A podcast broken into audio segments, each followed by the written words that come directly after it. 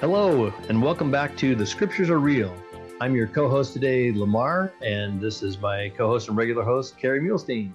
Hi, Lamar. Hi, everyone. Let's uh, talk about our sponsor for uh, this episode, and it has to do with mental wellness again. It's something that's really been misunderstood for a while. We've, we, for a long time, we thought that the brain was where really everything was happening chemically and chemical imbalances and so on. But as we've done better science and more research, we found that uh, the brain and the, the gut are really intrinsically linked. Uh, and specifically, that microbiome in, in your uh, gut is where you pr- produce about 90% of the feel good neurotransmitters like dopamine and serotonin and so on. So sometimes they're called your second brain, right? Uh, but those neurotransmitters are not produced when your gut's not healthy and it can't support it. And our modern diet and all sorts of other things we do often make it so that we're not uh, as good at doing this as we have been in generations past. And we learned this as a family the hardware hard way. Um, we've had uh, some daughters who have really struggled with their gut health, and as a result, uh, their mental health. And and we found a natural uh, product that completely natural, none of the side effects of chemicals and stuff, but it's designed to help you recreate mental health and, and give your body what it needs to uh, produce those uh, chemicals that the brain needs. And so, uh, without any negative side effects, uh, we've had more energy, more resilience, less fight, fight or flight reactions, that kind of a thing. And it's it takes some time to build up that uh, gut health that creates mental health, and we're still working on it. But uh, we wish we would have known this from the beginning. We think we could have avoided some of the more difficult things that some of my children have gone through. So, if you're interested in learning more for yourself, or especially for our, our youth, they're really struggling from this. Uh, if you have children or grandchildren that might be struggling, then you can learn more about it by emailing your mental wellness coach at gmail.com. And if you reach out this week, uh, be, there, before January 30th, there's a 20% off discount. So we just want people to know there are real and viable options backed by quality scientific research and clinical trials and so on, but it's also natural. So email at your mental wellness coach at gmail.com. So your mental wellness coach at gmail.com and and do it quickly. Reach out this week so you don't miss that twenty percent off. Well, uh, we're cruising along here in the Book of Mormon, and you just talked to Noel Reynolds, and if you haven't heard that episode yet, um, you should probably listen to that one before this one because it's going to be a nice lead into this one. Um, and we're going to talk about the similar themes because today on the podcast we're going to talk about uh, Nephi's vision, which is also Lehi's vision. We'll talk about that in just a minute. But what you want to know about Noel Reynolds uh, and what he said was he said his um, his point was that Nephi chapter 10, 17 through 19 really is what he calls the theme of uh, the theme of Nephi. It talks about Nephi's uh, two sets of plates and and um, and how they all fit together. Kerry, tell tell us a little bit about what you talk about with Noel. Yeah, so just this idea that uh, Nephi is setting up that uh, those who uh, seek God can will find God through the Holy Ghost. The Holy Ghost will help them reveal God to them. Uh, that the mystery. So, for example, verse nineteen: He that diligently seeketh shall find, and the mysteries of God shall be unfolded unto them by the power of the Holy Ghost. Uh, and that's really uh, Noel suggested, and you can see it play out. That that's the theme throughout all of these uh, the plates of Nephi, the the small plates, right? So uh, this notion that if we're seeking, we'll find them, and those who don't won't, right? So we've seen it with Laman and Lemuel. We'll see it with them after this vision in chapter 15, uh, which is part of this week's reading assignment, where they say, uh, he says, "Did you ask God?" And they said, "No, He didn't make anything known unto us. So why should right. we ask Him?" Right? That's that's the continuation of this theme that Nephi is having this because he does he asks and believes it will happen, and Laman and Lemuel don't, and and that that contrast is applicable to everyone everywhere. Excellent. So, and I think that is, and and one of your other guests, was it was it Noel or was it um, might have been Mike Goodman? It was Mike Goodman who said this. He said we don't think that the Book of Mormon is magical or anything like that. It's just that if we read it, there's things in there that is for us. And I want to touch on that again. Also, you should. That's um that's this year also episode or uh, season three, which is yeah episode course, two. It's our second episode, episode for the year. Yeah. Yeah, and he says um, that it's not magical, but there's things in there that if you read the Book of Mormon with real intent, it will help you because it's made for our day. And I wanted to focus on that for just a second, which is we don't think that the Book of Mormon replaces other scripture. It's not better like you know what's better than the words of christ or the parables of christ? There's nothing better than that. We know that but that's not what we're saying. But the book of mormon was specially prepared. From the very beginning nephi says i saw your day uh, and he sees this and that goes all the way through to the end where uh, where moroni says the same thing uh, we've seen you, my father and i have seen your day and we know you're doing so the book of mormon has been curated for our day and that's why we put a lot of emphasis on knowing the Book of Mormon, is because if we can establish a few truths in the Book of Mormon, it helps all the other scriptures become alive. And like you've mentioned before, um, Isaiah really helps you understand the Book of Mormon. The Book of Mormon helps you understand Isaiah, and back and forth. So that's uh, that's why we put such an emphasis on the Book of Mormon, and we're excited about that. And this is Nephi setting that up. He's saying, you know, if you seek these things, you will find them by the power of the Holy Ghost. Yeah, yeah. In fact, you you remind me. Um, we had uh, one of the comments uh, on the YouTube channel uh, asked. It, it, we were, it was riffing off of Mike Goodman, where Mike had talked about you know this quote from Joseph Smith that a man will get nearer to God by abiding by the precepts of the Book of Mormon than by any other book. And he said, "Well, mm-hmm. what are precepts?" And and precepts are, and what are the precepts of the Book of Mormon? Right. So uh, precepts are their their their teachings or maxims. Their teachings about how to live um, and so I think that is something that we should look for. If we want to draw nearer to God, uh, then this year is our great opportunity. Let's look through the Book of Mormon about teachings or precepts about how to live. That's when the scriptures really become real. When right. when we find the teaching that says, "Oh, this is how I should live my life right now. This is what I need to do more of, or less of, or differently." Uh, that's that's where the rubber hits the road, right? That's the scriptures becoming real to us. Uh, so let's look for those precepts. Uh, that's that's the magic, as it were, right? Right. Okay. Even though it's not but, magical. exactly. Well, and that's great, and that's going to lead us into where we are today, which is Nephi 11 and 12. It's actually a little more than this. We're going to talk about today's um, is about Nephi's vision, but Nephi's vision is really more than one vision. It's more of a compilation of visions or maybe an extrapolation of visions or expansions.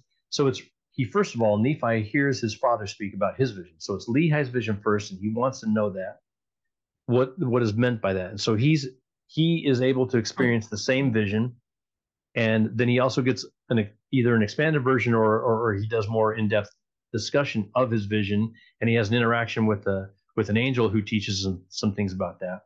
Then he also mentions John's revelation, and he says that uh, that I'm going to um, to talk about John's revelation, but it's really for him to do, to tell you about it. I'm just going to tell you a few elements of it.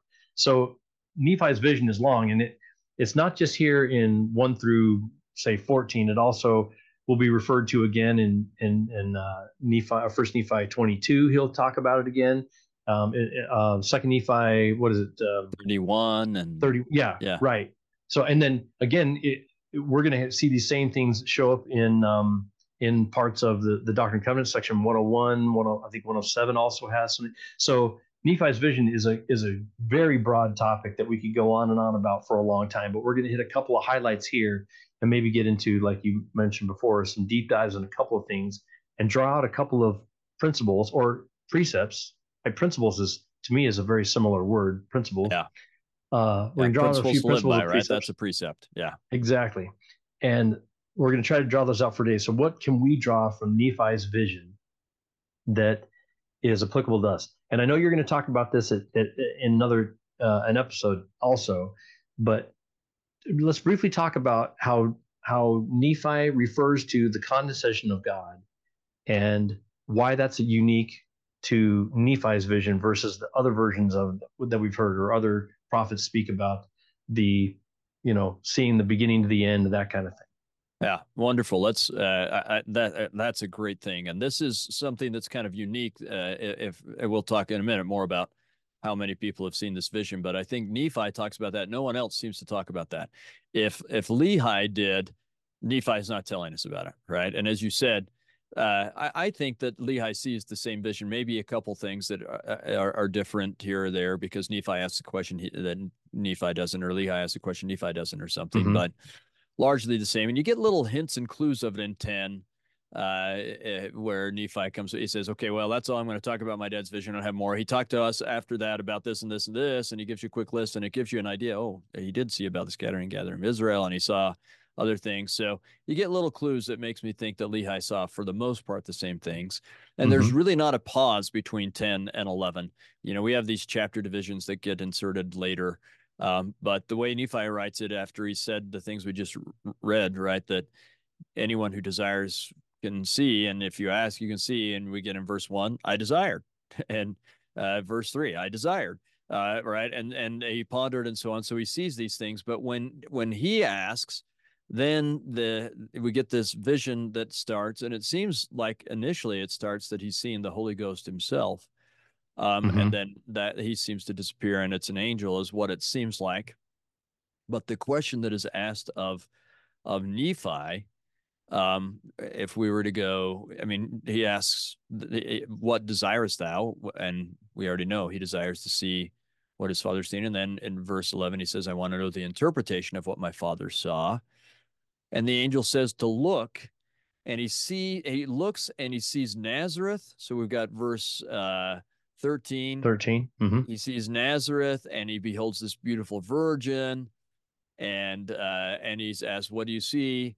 and and he said a, a, virgin beautiful and fair above all other virgins then we get to verse 16 and he said unto me knowest thou the condescension of god we don't really have anyone else talking about this in this way um, and of course uh, verse 17 is a famous verse because it's the answer that seminary teachers students give and my students give when they don't know the answer to anything else and it's actually a really really powerful answer where he says uh, I said unto him, I know that he loveth his children. Nevertheless, I do not know the meaning of all things. There, there is something powerful in that to say, okay, I don't get this. I don't know what's having, happening. I don't know exactly what it means. And it doesn't matter that much because I know God loves us. So I know it's going to work out.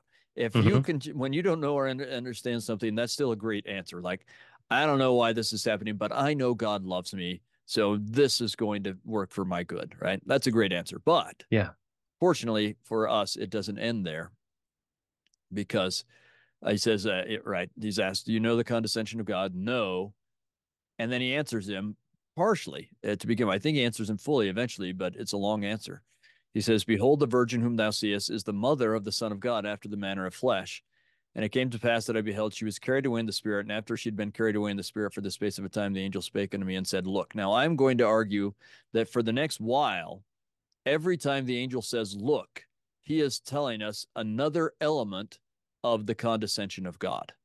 That that look points out here's part of the answer to that question what is the condescension of god so the first time he sees this the mary carried away in the spirit and then the angel says look and i looked and i beheld the virgin again bearing a child in her arms. So i think there's a two part condescension here. The first answer to what is the condescension of god it is that God the Father, through miraculous means different than how it normally happens, through miraculous means, will have a child with a mortal so that uh, that this child will come and be mortal and immortal in its nature, right? So there's mm-hmm. a condescension of the Father in having this child that is his only begotten, physically begotten son on this earth, right?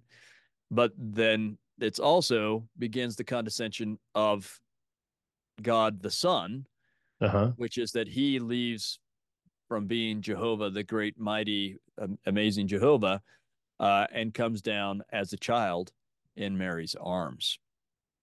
And that's True. when he starts to understand um, that the the tree, you know, that in verse 22, I'll ask you know the meaning of the tree, and he says it's the love of God, because he sees God so loved the world that he gave his only begotten son. Right. That's mm-hmm. That's what he's seen. But now we get again, verse 24. And after he had said these words, he said unto me, Look, and I looked and I beheld the Son of God going forth among the children of men. And and many had fallen down at his feet to worship him. So that's part of the condescension of God the Son or Christ. And all the rest of these are going to be about Christ's condescension. So first, he's born in this fallen world with a, a, a mortal fallen body. Uh, and second, he is going to go around among all the other mortals and and serve them uh, and so that we get again to verse 26 and the angel said unto me again look and behold the condescension of god And I looked and beheld the Redeemer of the world, whom my father uh, had spoken. Uh, and he sees the prophet who will prepare the way before him. And the Lamb of God went forth and was baptized of him. And after that he was baptized, I beheld the heavens open and the Holy Ghost come down and the heaven uh, out of heaven and abide upon him in the form of a dove. So one of the forms of condescension is that he will be baptized, even though he doesn't need to be baptized for remission of sins. Right. He is baptized to show the example for us. And this is where we get another interesting thing coming in that we're, we're going to see when we come back to 2 Nephi 31 and 32 and the doctrine of Christ. The doctrine of Christ is really based off of what Nephi is learning in this vision. And so uh, we see it right here this idea of baptism and the Holy Ghost. And then we'll learn that Nephi came to understand that so that he sets the example, but we don't learn that till we get to Second Nephi 31. But the doctrine of Christ is based out of what he sees here. So one of the condescensions is baptism. We if we go to verse 31, and he spake unto me again, saying, Look, and I looked, and I beheld the Lamb of God again going forth among the children of men, and I beheld multitudes of people who were sick and were afflicted with all manner of diseases and devils and unclean spirits. And the angel spake and showed all these things unto me, and they were healed by the power of the Lamb of God, and the devils and the unclean spirits were cast out. So we've seen already that one of the forms of condescension is that he's just among us, but another is that he's serving us, he's healing and helping. And then we get again in verse 32 look, and I be, looked and beheld the Lamb of God that he was taken by the people, yea, the Son of the everlasting God was judged of the world and I saw and beheld and bear record. And I, Nephi, saw that he was lifted up upon the cross and slain for the sins of the world.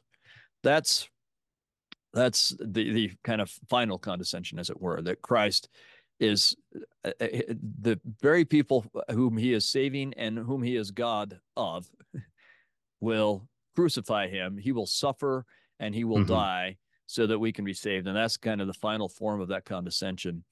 And um, that's that's a really powerful element i think of understanding this vision is that in some ways this vision is all about the condescension of god. And so we'll see as we go through other topics and elements we're going to see those two themes coming in the, the idea of condescension but also we're going to see the doctrine of christ kind of being taught and woven in through this. And then we're going to see it pop up again and again the vision and doctrine of christ say when, when in first nephi 19 and 22 and and in the choices of isaiah chapters he quotes in between there. And we're just going to see it keep popping up again and again. So i want our audience to look for this these themes of the vision and how the vision teaches about the doctrine of christ in everything between here and second nephi 31 and then of course we'll come back to it when we do second nephi 31 Right. Excellent. You know, and, and I've gone through my scriptures and underlined uh, the, the word look. It's just it's it's interesting. I I would love to have been to see this. Maybe we'll get a chance to see this vision someday, or how how these prophets have seen it. We know that Moses had a similar type of thing. We know that uh, Abraham and all these all these great prophets, uh, Elijah, had the prophets where they see uh, the world the beginning to the end. So I don't know how this is conveyed to them, but it's as if this messenger here um, as he's as Nephi is seeing all these things, he highlights certain parts. So he's seeing yeah. all of them, but then he goes, "No, look here," and then wait, a special attention here, and so he highlights the important parts uh, of the vision or parts that are very poignant, and he brings them out that about the condescension. So again, in verse twenty-six, he's reporting, "Look and behold the condescension of God." Well, he's already said condescension up above, and yeah. then, but it's interesting how those little points where you look and and the it, you don't know of any other place in scripture where you have a guided tour like this that at least that's recorded in this way. And it says look and see what happens here and look and you know and then um, nephi later will say uh, you know and and thus we see and he'll sum up some of these things. But um, anyway that's just really interesting. And i've gone through in my scriptures and put down you know underline the word look to to highlight those parts. What if they were important to nephi what's important for us to look for? And you do you see those parts that you know how I was born. I went among the among the, went among the children of men. How he was judged. You know. Anyway, those are so Nephi sees all that that's going to happen and what what the Lord has done. That's the central mission. Again, it's the central part of the Book of Mormon is another testament of Jesus Christ. And Nephi is starting off the beginning of it saying Jesus Christ is going to come. He's going to do this this great and miraculous thing, this great and marvelous work for us and it's and it's the beginning of the Book Mormon, and you'll see it all the way through. Yeah, yeah, amen to that. Well, Nephi's vision continues again in in uh, in chapter twelve, And oh, first of all, we we hear about Lehi's dream and about the the waters and so forth, and uh, and about the tree. So Nephi starts off asking about Lehi's vision, and maybe he said more about that. But we talk about the tree, but then he gets this extra expanded version from this angel or, or the Spirit of the Lord that says, "Look," and he sees the whole plan of salvation laid out, you know, in terms of Jesus Christ being born. And then in verse 12, uh, excuse me, in chapter 12, um, he gets back to uh, back to the tree and about seeing it. And is there any what what highlights you want to get to this in, in this Kerry that you want to point out? Well, maybe maybe we could do it this way, um, if it's all right. I, I, like what you're talking about, like that Lehi has seen this vision and Nephi has seen this vision, and we've already talked about. We know John sees a vision that is pretty much the same vision. Um, I mean, probably less of the Nephite interpretation and more of other elements of it. Um, Ezekiel's vision is very similar to John's. Daniel's vision seems to be very similar, similar to Ezekiel's and John's, and thus to Nephi's and Lehi's. Um, there are all sorts of people who have seen this vision, but they'll each give it their own special emphasis according to what's going on for them. Uh, so, for example, chapter 12, in many ways, is Neph, the the Nephi Nephi seeing what happens with his descendants and Laman and Lemuel's descendants, and how that is a uh, in on a not global scale but a semi global scale, uh, uh, almost a hemispheric scale or something. But anyway, um, uh, the notion of some people going to the tree and some not, right? Some right. holding to the rod and some not uh, being acted out among nations right uh, right and and so it's it's like a fulfillment of this vision with nations but of course that happens with people so I, would say chapter 12 in many ways is that but to me uh, if it's all right i think one of the interesting things would be to kind of compare we we just finished the book of revelation uh, and I don't know if you remember the episode where we introduced it, and it was uh, Andrew Skinner, and he mm-hmm. said, "Okay, these are the same visions." Nephi kind of focused on the the first coming and and John on the second coming, and I think there is something to that. But they both focus on some battles, um, and uh, I've talked about this in a number of places. In fact, you can find a, a lecture I've done on this on that um, Enlightened Edge Edu website that I've started. Um, but I, I think it might be worth focusing on the way Nephi frames this battle. So John is going to talk about Armageddon, right? Uh, and uh, these these huge battles between these forces, and it, it, seems like it might be a literal battle with John. I don't know if it's literal or not, but he kind of paints it that way. Nephi really doesn't, but but John paints it as if it's a literal battle, and maybe it is. Uh, but in the end, I don't know how to prepare for an Armageddon that's like that, right? That's uh, huge armies coming and clashing with each other. I'm going to let generals and heads of state prepare for that. Uh, I mean, maybe you and I prepare by uh, having our food storage and whatever, because we've seen uh, even in recent times that uh, wars can disrupt oh, yeah. the ability of gas, natural gas, and oil, and all sorts of other things. So we want to be pandemics that in, in, interrupt yeah. the whole supply chain. Yeah, yeah. let me ask you, this, guy. Yeah, but yeah, that's right. Uh, before we get to that, let me ask you a question. Give me just a. If I was to ask you for a breakdown, we hear this word Armageddon thrown around, and it's become kind of um, uh, sort of just a, a symbol word. But yeah. break down real quick for the audience. What in in 30 seconds or so? Can you give me an uh, an explanation of what Armageddon is? Well, again, I don't know if it's a literal battle or not, but it's painted like so. It's just like when we did uh, the fall or anything like this.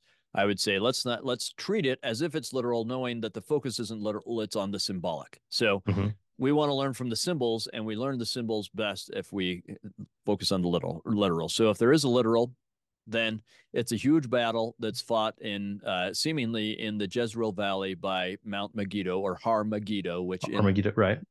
In uh, you know in Greek there aren't H's and they put case endings on, so Har Megiddo becomes Armageddon or Armageddon. It seems like it's this huge battle. All right. Um, where literally, if it is literal, then there are these big forces that come, and this is uh, Gog and Magog seems to be the same thing in in uh, the way Ezekiel sees the vision, where you've got these forces that come and all sorts of death, and you know they're carrying birds that are eating the dead things and all this kind of thing, uh, just huge destruction. But it seems to me that Nephi, he doesn't talk about it as a literal battle. He talks about it as a spiritual battle. And whether it's literal or not, what I'm sure is that it is spiritual. There's no doubt it's spiritual and that we should learn from the symbolism. If it is literal, fine. Let's learn from the symbolism and apply it to a spiritual battle. And that will be Nephi's focus. Um, so that, and we can see it even right here at the end of chapter 11. At the end of chapter 11, uh, right after the part I read, so verse 33, where it said, I saw that he was lifted up upon the cross and slain for the sins of the world. Let's go to verse 34. And after he was slain, I saw the multitudes of the earth, that they were gathered together to fight against the apostles of the Lamb. Right. That this is where you have the spiritual battle fight mm-hmm. beginning. Right. And and there are physical elements of that, like uh, the apostles are killed. That's pretty literal and physical, right? But but mm-hmm. primarily this is a spiritual battle, right? And then we get into verse uh, thir- 35. Um, and the uh, no, uh, yeah, at the end of verse 35. No, sorry. Oh, yeah. Verse 34 is where it said they were gathered to fight against the apostles of the Lamb. 35. And the multitude of the earth was gathered together, and I beheld they were in a large and spacious building. So that's where we get this symbol. And, and that symbol exists in uh, John's version as well. He'll call it the whore and all sorts of things. Right. But, um, large and spacious building, like unto the building which my father saw. And the angel of the Lord said unto me, uh, spake unto me again, saying, Behold the world and the wisdom thereof. So that's what the building is. It's the world's wisdom as opposed to God's wisdom. Then listen to this. This is so interesting. Yea, behold, who is it that you expect is we know someone it's i'll just tell you in case you're not reading and i want you to read but right now don't read although we usually want you to just get right in and read but don't read this i'm just going to tell you that he's going to talk about who gathers together to fight against the 12 apostles of the Lamb. And you're going to expect it's going to be the world, right? Because he's just been talking about the world. But look, he says, I'll read again Behold, the world and the wisdom thereof. Yea, behold. So he's actually telling us this is one of the ways that happens. But he says, Behold, the house of Israel hath gathered together to fight against the 12 apostles of the Lamb. All right. So you can start reading again, not if you're driving. But anyway, um, but, uh, that's so interesting. It's the house of Israel that is fighting against the apostles. Now, in some ways, that happens immediately. If we're going to look at this historically, you, you, remember that, like as we read the book of Acts, that it's the Jews that are constantly fighting against uh, the apostles, right? Uh, and and so on. And you even get in the book of Revelation when he's uh, you you get uh, Rev- John talking about the synagogue, comparing the Jews to the synagogue of Satan and so on, right? So there are Israelites that will fight against the apostles of the Lamb. That's part of the in while they're in the scattering phase. Then we get to the gathering phase where there are Israelites that are uh, the ones that are the covenant people that are being helped and are doing the good. But at some point, it's it's Israel against Israel, right? Um, but in any case, uh, verse 36, and it came to pass that I saw and bear record that the great and spacious building was the pride of the world, and it fell. So this takes forever to get to that in the book of Revelation. Nephi just gives it to us so quickly, but then we're going to come back and see he's he, he, he he's going to tell us some of the things that happened before it falls. So he's just given us the end of the story right at the beginning. Um, it fell, and the fall thereof was exceedingly great.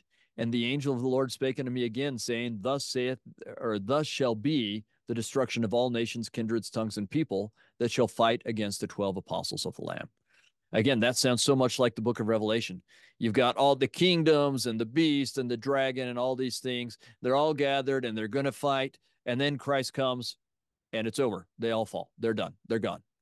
Right. Um, right. And and th- this is the same kind of a thing. So if we're going to think of this in terms of, uh, of a spiritual battle, let's let's remember that we know how this ends. So even though we know how it ends, then in chapter 12, he gets into, well, here's stuff that happens before the ending. And he talks about the, the Nephites. Um, we've got some interesting things where the verse 9 of chapter 12, remember the 12 apostles of the Lamb, they are they who shall judge the 12 tribes of Israel. And let's remember my emphasis, I keep coming back, judge means uh, leading, taking care of, making things right. So it's not they're going to sit there and say, "Oh, you were naughty, you were naughty, you're on the naughty list, you're on the nice list." They are the leaders who will make things right, and sometimes that is dispensing punishment, uh, but that punishment should be aimed at helping people come back. That's how God does it, right? Um, but it's it's leading to try and make things the way they should be, And then we have 12 ministers of Nephi seed who will uh, judge Nephi seed underneath the other apostles and, and so on. So we've got this this notion that we're going to have leaders that are going to try and make things the way they're supposed to be, and that's what the battle is all about. Is is eventually getting things to be the way they should be. Um, and we have language like verse 17, the mists of darkness are the temptations of the devil, and uh, that blindeth eyes. So I want you to stop and think this is part of the battle. If you're in a spiritual battle right now, and you are, all of us are, mm-hmm. we are in this spiritual battle. We are in spiritual Armageddon. I have no doubt of that. This is when I mean, there's been a spiritual battle since before the world was created, and it's always been going on. But we're getting to the the peak fervor of this battle, right? Uh, yeah. The days are hastening, and so this is what is going on in the battle. There are mists of darkness that are the temptations of the devil. I, you know, I'm recently been reading a little bit about uh, World War II and some of the battles in there, and sometimes those battles were the, the wrong things happened because there were fog and the planes couldn't see who were bombing. The wrong guys got bombed. Uh, right, right, friendly fire happened. They, they call it the fog of war. Yeah, that's exactly right. Yeah, and, and friendly fire happened because of that, and and people were killed by their friends because of those miss. That's what this is talking about. There are things that are confusing members of the church that that uh, are making it so they don't see things correctly. Now, who is it that can lead us through that? Well, it's the Holy Ghost and prophets, right? Right. That's um, right. But when we're not listening to the prophets, then we are going to end up being the people who inflict friendly fire and hurt other members of the house of Israel. Yeah, our own people. Yeah. And this can tell us exactly what they do. The mists of darkness are the temptations of the devil, which blindeth the eyes and hardeneth the hearts of the children of men, and leadeth them away into broad roads that they perish and are lost. That's what's happening if we are not listening to the prophet if we are not following the promptings that come to us as we read the scriptures and listen to the prophets, then we're going to be led away in perish and loss. And the large and spacious building which thy father saw is vain imaginations and the pride of the children of men. So if you are hearing things from people outside of the church that are saying this is how it should be, this is the way you should think, this is what you should do, and it conflicts with what prophets are telling us from God, then you can be sure what you are hearing are vain imaginations and the pride of the children of men. That is the anything that is you're hearing that makes you think like, oh, I'm not sure if what I heard in church or what I heard from these prophets is correct. I'm telling you with 100% surety, that is the vain imagination and the pride of the children of men. It's good ideas being mingled with scripture just to fool you so that it forms mists of darkness. That's the battle we're in. Yeah, if there's any two things that that are applicable. Well, they're all applicable, obviously, but if there's two things that I can see realistically in my mind out of this vision, it, the the mists of darkness that you're talking about, so that the, you know people are blinded and they they they can't see clearly, and the jeering crowds or the masses that are yes. in this building, if you can't see that in a literal way right now, I, I don't know if you'll ever see it. It's it's so it's so much like that right now to see yeah. how um, for all the great things that the internet can do, also the internet and and and the spotlights of the of the media cameras and everything can just absolutely um, spotlight these jeering masses that can that yes. can try to intimidate you and and confuse things. I mean, just I, I don't like to get into it, this. This podcast is not about the the political side of things. I, I have other things that I can talk about, other podcasts that I'll talk about political things. That's not the focus. This is the focus of scriptures. But if we delve in just for a minute, if we can see the misinformation, the disinformation they're talking about all the time that is out there in the media, where you can't even say things that you know are true. They're obviously true. They're they're they're yeah. verifiably true, and you can't say them because of you're afraid of someone the, the cancel cancel you or, or point you out on this or you know, dox you for the just all these kind of things. If you can't see the great and spacious building right in your face right now, you ain't looking, man, because it's yeah. it's right there. It's right there looking at us. And then the, the exactly what you're saying, this this mist that that that blinds us. And Lehi is not when he first there, he's not immune to the mist. He has to find his way through the mist. Yeah. And if you don't, if you don't have the the rod, you that's won't exactly get right. through the mist. And that can't sounds, as soon as I say that, that makes me. It sounds to me like President Nelson saying, "If you aren't having regular revelation from the Holy Ghost, you won't survive spiritually in the last days." That's saying the exact same thing, right? Right.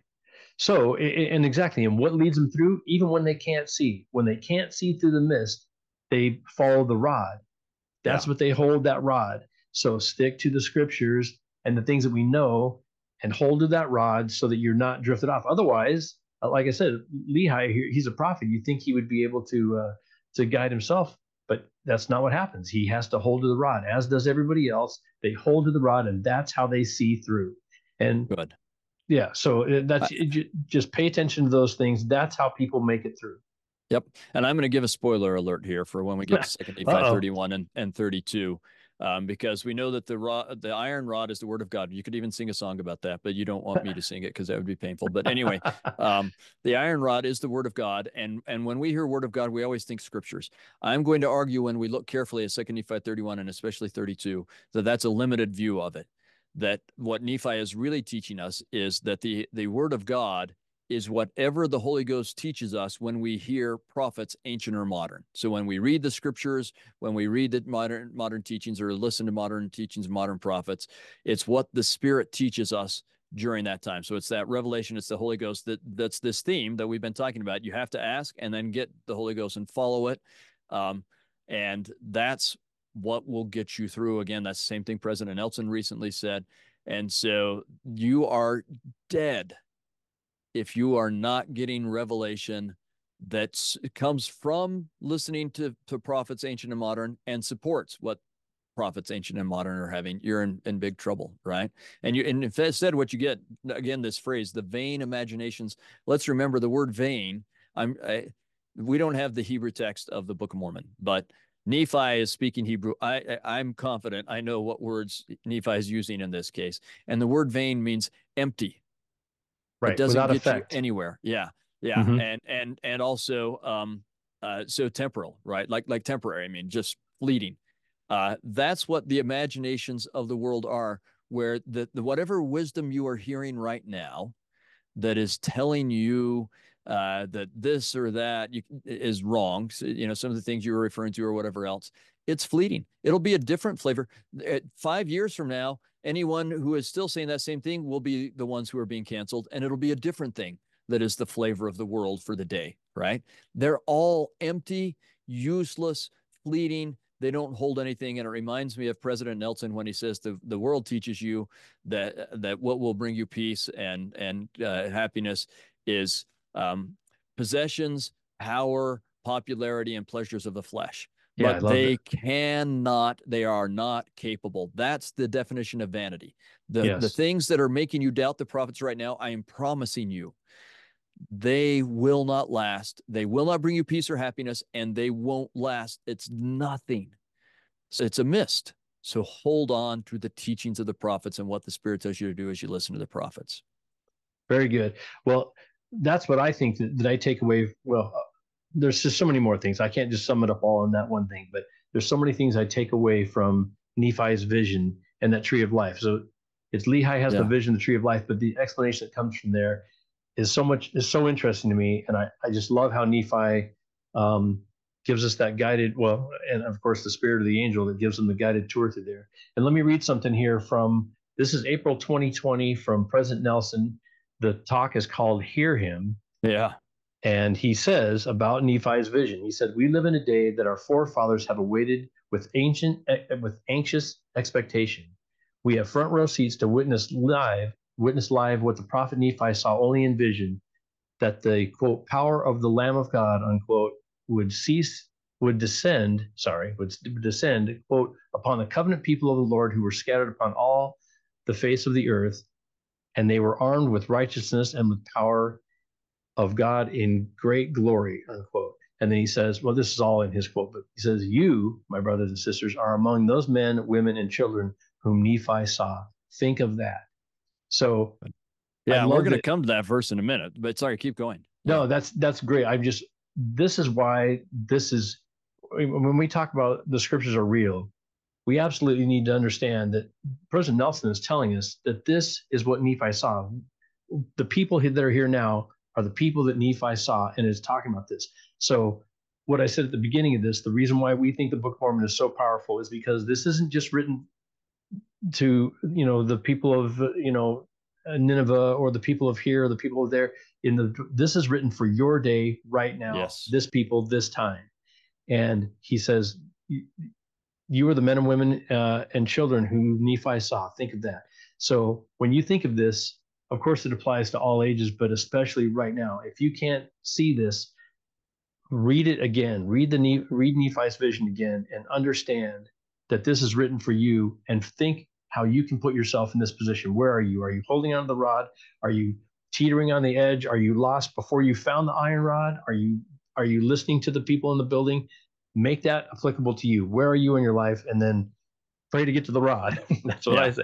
It, it kind of reminds me, uh, Lamar, of uh, a, a, phrase you and I kind of accidentally stumbled upon about two years ago, right now, mm-hmm. um, which is this idea that you need to commune to uh, to commute right? Uh, and the idea is if on our co- commute to God, to being re- to returning to be with God again, if we don't have communion with God, if we don't get information from Him, we're in trouble. Well, the commute is trying to get to the tree, and the communing is the the revelation that's coming to you as you hold to the rod, right? Right. And and interestingly, um, Nephi, so uh, as we said, he kind of showed us the end right at the beginning, but then he's going to get into it a little bit. So let's mm-hmm. look at some of this battle language, I think, uh, that he gives us, where he gives us some details that are similar to what John's giving us, but a little bit different that are really helpful. All right, so let's go. We're now in in First Nephi 13, and let's go to verse five.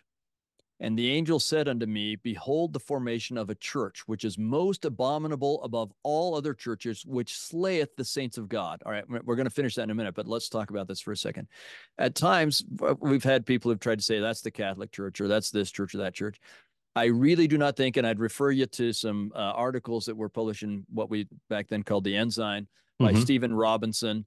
Uh, that's S T P H E N Robinson, uh, where he goes through this and he shows it's not th- that a specific church. It's it's groups. I would argue that the church is anyone who is fighting against God, and my guess is that there are members of our church who are really part of this great and abominable church, and there are members of other churches who are part of the Church of the Lamb of God. It's, right. it's really whether you're you're holding to the rod or whether you're in the great and spacious building is really what it is. But but listen, and this will go so much along with what we were just talking about. So again, we're in First Nephi 13, 5. Behold the formation of a great church, which is most abominable above all other churches, which slayeth the saints of God, yea, and tortureth them, and bindeth them down, and yoketh them with a yoke of iron, and bringeth them down into captivity. Now, in some ways, that's absolutely true, and and and in some ways, he's historically describing what happens um, soon after he sets up a church with Peter and and James and John and everybody, right? And undoubtedly, people literally were physically tortured and, and bound mm-hmm, down and, mm-hmm. and and brought into captivity. But he's also still describing our days. So again, if you are fooled by the world, if you're if you are fooled by the people in that great and spacious building who are mocking you the way you said, or by the mists of darkness, what happens is you're tortured and you're bound down and you're yoked. Right. And you're in captivity. And and in a way, spiritually, you are slain. So that just like President Nelson talked about in that talk, you're not going to find peace and happiness. That's the torture. You work so hard to find peace and happiness and rest and contentment. And instead, what you get is insatiability the things of the world cannot be satisfied they cannot be satiated all those things power popularity possessions pleasures of the flesh they cannot be satisfied. You will never be happy. Instead you will feel tortured bound down and yoked. So again if you are feeling yourself disagreeing with the prophets and being persuaded by the ideas you're hearing of the world you're you're you're being tortured. Yeah and you're going to yeah. be bound down. That's where the battle is and that's how you're going to lose right? So we know that the that God is going to win and those who keep their covenants will win. The question is, what about you? You, Lamar, me, Kerry, you, Henry in Seattle or wherever, right? right.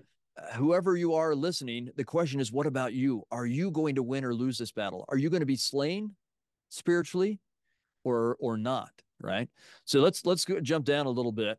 and we'll see some of the specific ways this happened. And and, and we're going to talk about covenants because I can't not talk about covenants, right? So right. Oh yeah. So verse 23, he's talking about the Bible. Like in verse 21, notice how the meaning of the book, the, the book that's coming from the Jews. Verse 23, and he said, Behold, it proceedeth out of the mouth of a Jew.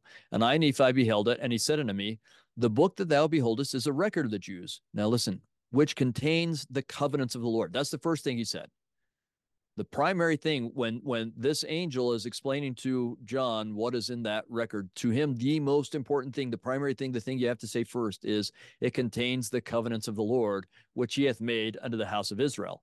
And it also containeth many of the prophecies of the holy prophets. So that's also important but it's secondary right? Mm-hmm. they're good. I'm not saying I, I love the prophets. I thank the lord literally every single day i thank the lord for all those prophets who have taught us and that we have their records but the the covenants are first, and then the the prophecies.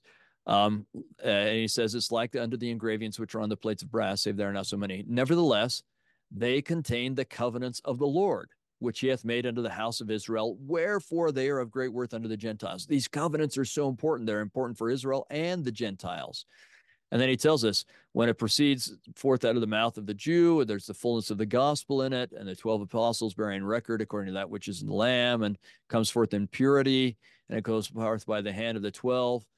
But uh, so, verse 26, and they see after they go forth by the hand of the 12 apostles of the Lamb from the Jews unto the Gentiles, thou seest the formation of that great and abominable church, which is most abominable above all other churches. For behold, they have taken away from the gospel of the Lamb many parts which are plain and most precious and also many covenants of the Lord have they taken away. All right, so this is what part of uh, what Stephen Robinson will use to argue that um, this isn't the Catholic Church because this kind of stuff is happening before the Catholic Church is even formed, before that such an entity exists. Right, right, right. There are people who are taken away, but know what they've taken away: parts which are plain and precious, and the covenants. So elements of the covenant are gone, and plain and precious things are gone. I don't know what all that refers to. There's one I am fairly confident because if I compare the covenant the way it's revealed in Restoration Scripture and the way it's revealed, say, in the Old Testament, uh, the, it's fairly similar. the The big difference is the the obligation to share the covenant.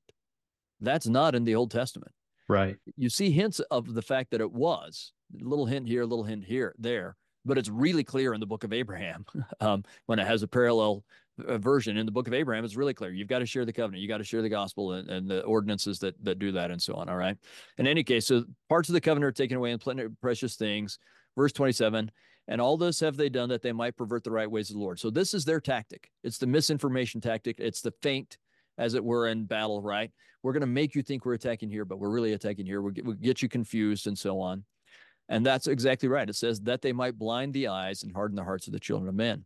Wherefore thou seest after the book hath gone forth through the hands of the great and abominable church, that there are many plain and precious things taken from the book. And I would argue that when it starts to talk about plain and precious things, that's the way of talking about both truths and covenants, which is a truth. But anyway, mm-hmm. teachings of prophets and covenants combined as precious things being taken away. And from then on, it's going to keep talking about plain and precious things being gone um, and I think it's referring to both covenants and uh, other teachings. So I want to move on to a, another part of this battle, but did you have anything you wanted to kind of? Uh, no, I'm going to jump to verse 37, but no, no, go go ahead. That's I think you're on the right track. Okay, so this is where he's right. We're going to jump to. I mean, this is all about that battle, but we're going to jump to the part that we need to play. Okay, so verse 37. And blessed are they who shall seek to bring forth my Zion at that day, meaning in the last day, in our mm-hmm. day. Our so day. if we want to be on the right side of this battle, we need to be seeking to bring forth Zion. And, and Nephi is going to make it plain in lots of places. That means forget about yourself and just try to establish Zion. If you're doing it for your own good, your own cause to build yourself up, that's a problem. Establish, do this so that you can establish Zion and, and God's kingdom. All right. So they who seek to, to bring forth Zion at that day, for they shall have what? The gift and power of the Holy Ghost. That's what we need again, right? And right. look how this, and you can tell this is exactly what Nephi is going to talk about when he does the doctrine of Christ. They shall have the gift and the power of the Holy Ghost. And if they endure to the end, this is why he's going to have that endure to the end language in uh, the doctrine of Christ, because he's learning the doctrine of Christ in this vision. So if they endure to the end, how do you endure to the end? By having the gift and power of the Holy Ghost. So we'll come back to that when we do 2 Nephi 31 and 32. They shall be lifted up at the last day and shall be saved in the everlasting kingdom of the Lamb. That's what we're talking about if we're going to talk about battles. We want to be saved, we got to be lifted up uh, and so on, right? So, what do we need to do? Well, we need to seek to bring forth Zion, not the causes of the world, the things that the world is encouraging us to do, would not be blinded by the world. Seek to bring forth Zion by doing what the Holy Ghost teaches you as you read the scriptures and as you listen to modern right. prophets, which we keep saying, right? Well, let's jump forward to chapter 14. Um, verse one, he's going to talk about how if the Gentiles will hearken unto the Lamb, then their uh, stumbling blocks are taken away. Basically, they can be part of the, the covenant people. Uh, one of the key things Nephi learns this vision that we'll end up seeing a number of times in First and Second Nephi is that, that a key element of the covenant for Nephi is you have to accept Christ. That's another thing that's in the covenant that's not apparent in the Old Testament. If you don't accept Christ, you're you're not really part of the covenant. Now it makes sense if you know that Jehovah and Christ are the same person because in the Old Testament you have to accept Jehovah if you're going to be right, uh, right. part of the covenant, right? Anyway, verse two. If they harden not their hearts against the Lamb of God, they shall be numbered among the seed of thy father. So Gentiles can be Lehites, basically. Mm-hmm. And they shall be numbered among the house of Israel, and they shall be a blessed people upon the promised land forever, and they shall be no more brought down into captivity.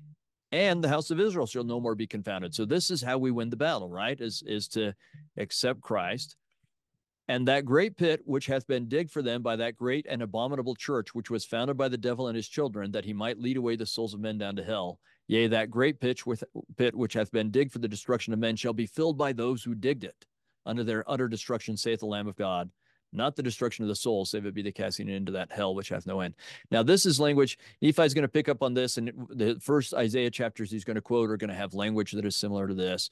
Mormon's going to pick up on it so that when he's even describing the battles with Captain Moroni, he's going to use this language. Well, they they had these pits and they filled it up with their own bodies and so on. He's there. They keep drawing on this language, the idea that if you're following the world, you end up falling prey to your own bad things, right? Um, right. and and you're you're the pit, uh, and you fill the pit.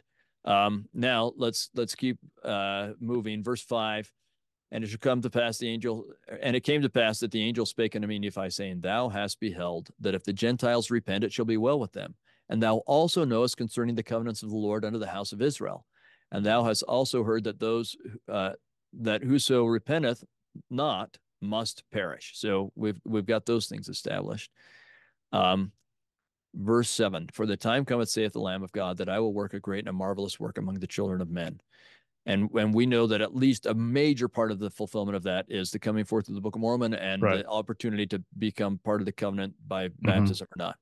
A work which shall be everlasting, either on the one hand or the other, either to the convincing of them unto the um, sorry, I lost my place, unto peace and life eternal, or unto the deliverance of them unto the hardness of their hearts. So this is Nephi's theme again the spirit's going to bear witness to you. Are you going to ask and follow the spirit or not ask uh, and not follow the spirit or even ask but then not follow the spirit? Those are your two choices. Same choices we see Laman and Lemuel and Nephi and Sam have and so on and so on right? Mm-hmm. that's where the battle's fought. Verse 8 and it came to pass that when the angel had spoken these words he said unto me rememberest thou the covenants of the father unto the house of Israel Nephi says yeah I remember that. I, I, I never right. forget that. Anyway 9 and it came to pass that he said unto me look and behold, that great and abominable church, which is the mother of abominations, whose founder is the devil. And he said unto me, Behold, there are saved two churches only. That, that's that part that we've talked about before, uh, where you've got the church of the Lamb and the church of the devil. I want to jump down to verse 12. And it came to pass that I beheld the church of the Lamb of God. And this is where we're going to get this language that you were quoting, President Nelson quoting. Mm-hmm. I beheld the church of the Lamb of God, and its numbers were few because of the wickedness and abominations of the whore who sat upon many waters. Nevertheless, I beheld that the church of the Lamb, uh, who were the saints of God, were also upon all the face of the earth, and their dominions upon the face of the earth were small because of the wickedness of the great whore whom I saw. And this is language that's so similar to John, but but Nephi right. is describing it purely spiritually. And it came to pass that I beheld the great mother of abominations did gather together multitudes upon the face of all the earth among all the nations of the Gentiles to fight against the Lamb of God. And it came to pass that I, Nephi, beheld the power of the Lamb of God that had descended upon the saints of the church of the Lamb and upon the covenant people of the Lord. So that's us who were scattered upon all the face of the earth.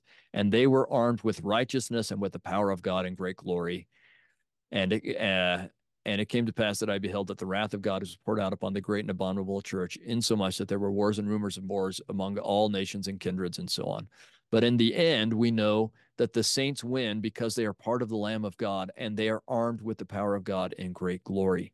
That's the choice that that we have, right? And so maybe I can tie this together in this idea of, of battles and and you can get a more detailed version of this in that that lecture I do on on the great battles of the last days it's on my uh, and uh, enlighten uh, edge edu site but uh, one of the things I argue there is that if we're going to understand this I mean this is Nephi talking about spiritual Armageddon and as we said John is talking about maybe literal but certainly spiritual Armageddon but what he uses is Har Megiddo or the city of Megiddo as the mm-hmm. focal point of that and the key to Megiddo, the reason it's such an important city where so many battles have been fought and so on is because it controls the uh, a key part of the trade routes or the military routes between three continents. And it seems to me that a lesson we need to learn from that is we better control our spiritual trade routes. So, what we need to do is let in the Holy Ghost, let in the Word of God, mm-hmm. and shut the gate and keep out the mists of darkness or the, the ideas of the world. If we are letting the ideas of the world in, oh man, we're in trouble. It, because what happens is if we let them in, then there's no room for the Holy Ghost. Remember when right. President Nelson said, make more time for Christ? Well, part of making more time for Christ is you have to have less time for other things, right? We only have 24 hours in a day. So that's how it works. Um, so uh, we have to control those spiritual trade routes. What are you going to let in your home? What are you going to let in your brain? I heard a, uh, in our state conference uh, about eight months ago. Um, the, wife of uh, Elder Huntsman was so Sister Huntsman was speaking. I wish I could remember her first name, but I don't. But she was talking about something she heard while she was listening to a podcast with her earbuds. So this is, in a way, I hope self promotion. I hope we're the good guys in this. But anyway, she said, you know, I'm very careful about what I uh, uh what I let into my brain or what I give access to my earbuds. Mm-hmm. and I'm only trying yeah. to listen to positive, good things now. That's controlling your spiritual trade routes. Do less of listening to the junky garbage, whatever that stirs you up, makes you mad, of stupid things that have just bring you down or bring negative things or have, you know, sexual innuendo or violence or whatever, you know, sure. you know, the stuff. Have less of that stuff and more and more and more giving access to your brain uh, uh, more and more and more of the spiritual things that invite the spirit so that the holy ghost can guide you. That's how you win your personal spiritual armageddon is by controlling your spiritual trade routes keeping out the bad and bringing in the holy ghost in a flood of light. Just flooding yourself your life your mind your soul your brain everything with the Holy Ghost. And I hope that our podcast can be a small part of that, but I hope the scriptures sure. and all sorts of other things that the teachings of prophets that invite the Holy Ghost should be the primary thing. I totally agree. And you, you summed it up so well there. I, I think maybe let's just leave it there. Uh, we're at the end of Nephi's vision. And, um, and I think that that's a great way to, to sum that all up is to make less time for the world, the worldly things, the fog that gets in your way, and make more time for that. And it starts by reading the scriptures. Just get in there and read this. And, and when you go through, hopefully, our podcast, uh, you say it all the time, and I, I want to echo that. We're not a replacement for reading the scriptures. We're no. hopefully we're we just are are something that gets you excited about reading it or makes you look at it in a, a different way. And as, even as I'm looking at it now, I, I read this before we were gonna do this podcast. I've read it many many times before, but as you're doing it again, I'm like, oh man, that's such a good way. I, I like the way you phrase this. So I hope that we're a kickoff for that that helps you get back in there. Read Nephi, First Nephi uh, 11 through 14. Get into the vision and apply it to yourself. How can I do that? What can I spend more time doing that gives less time for the enemy to to invade my borders or to, to cloud my vision with these with these things. And again, that uh, that talk I spoke about with uh, President Nelson, that's yeah. hear him from the April 2020. Yeah, it's called Hear Him from April 2020 uh, General Conference. So go look up that again. He talks about yes. that. And he talks about the same the same war that you're the same battle you're talking about. I just read one little section from it, but he talks about the same battle. So go read that and read other things that President Nelson has said about about the Book of Mormon, about this thing that's happening now. There's a, a guy that um, his name is Ricky Jarvis, and he did a really good thing on his podcast, Light and Truth. He went through um, Nephi's vision part, fantastic breakdown. He mentions President Nelson's talk in there as well. Really great stuff and spend more time researching those things and just lock out the world and let's let's uh let's do that so you mentioned two things there's an Armageddon that's going to happen. There, most of the Christian world understands as a, as a world war, a, a, global conflict. There's that, but there's also yeah. the and, Armageddon. And maybe I don't even know if that's yeah. literal or not. It, yeah. it, could be literal. It could be done in parts or whatever. That's a that's one thing that we understand. But the spiritual Armageddon that you're talking about is the battle within ourselves all the time. And as we'll see later on in the Book of Mormon, if you can win that win that battle, or at least invite Christ in, or you know hold on the iron rod, you can keep out the other stuff. Even if we stumble and trip here and there, we still can hold on to that rod and get to the tree if we're being diligent about that. So, well, Kerry, look, we're Amen. out of time, but it's been great being with you, and I, I, hope that our audience has gained something out of this. Feel free to comment uh, down below um, and ask questions if you need to, or, or, you'd like to ask a question, or add a, add a positive comment. That'd be nice and helpful. Give us a, a good rating so that we can help share this with other people. And uh, we hope that you are enjoying your, your trip to the Book Mormon as we are this year. And we'll look forward to seeing you again on The Scriptures Are Real. Yeah. And, and maybe, oh, sorry, yeah. I, I just no, want no, to encourage everyone for next week. Uh, we're going to have Andrew Skinner. Oh, yes. We're going to have uh, Natalie Hunsaker. Um, and we may uh, uh, be able to have Ken Brown on. I'm still working that out. Um, but I think we've got a great lineup for next week as well. So, uh, all sorts of great stuff to look forward to and do yeah, we got a lot of things, and I like what you're doing with uh, some of the other uh, the other contributors and podcasters. Uh, I'm excited to see what else uh, comes about. So, all right, Kerry, we'll see you next time. Thank you. All right, bye bye.